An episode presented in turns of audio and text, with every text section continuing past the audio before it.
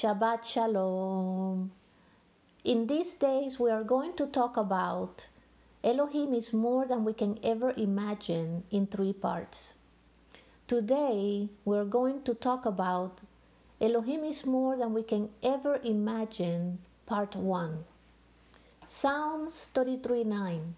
For he spoke, and there it was. He commanded, and there it stood. The very essence of Elohim and who he is is not comprehensible. We are the clay that was molded from his divine wisdom and knowledge. The essence of his very being is light. If we can see with his light, it will be impossible to be deceived.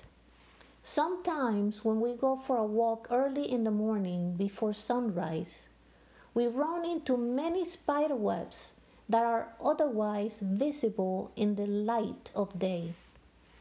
His very name connotates light, and the first thing he said to destroy darkness was, Let there be light. These words in Hebrew means so much more than just light. Jehi or, also known as Vejehi, or coming from the word Yod He Vav He, which means the name of Elohim. This word implies the very essence of God. The Vejehi is the past, and at the same time, the Jehi is the present and the future. It is the past, present, and the future all at once. Genesis 1 3. Then God said, Let there be light, and there was light. What is this really saying? Vayomer Elohim El Jehi or Vajehi. He says, And said Elohim, Be light, or let there be light.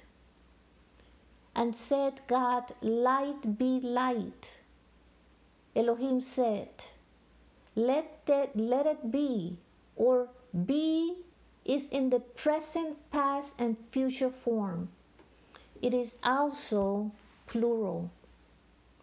Light, this light is so profound as all, one light, that it takes over every other light, like the light of the moon, the stars, and the sun.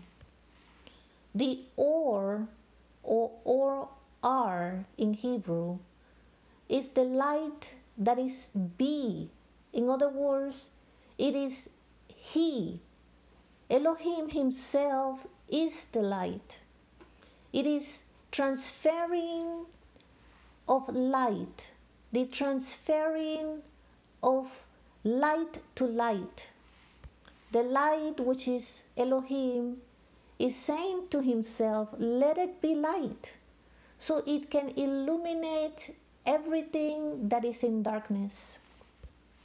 In Genesis 1:14 to 18 it says Elohim said let there be lights in the dome of the sky to divide the day from the night let them be for signs seasons days and years and let them be for lights in the dome of the sky to give light to the earth and that is how it was Elohim made the two great lights the larger light to rule the day and the smaller light to rule the night.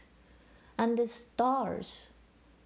Elohim put them in the dome of the sky to give light to the earth, to rule over the day and over the night, and to divide the light from the darkness.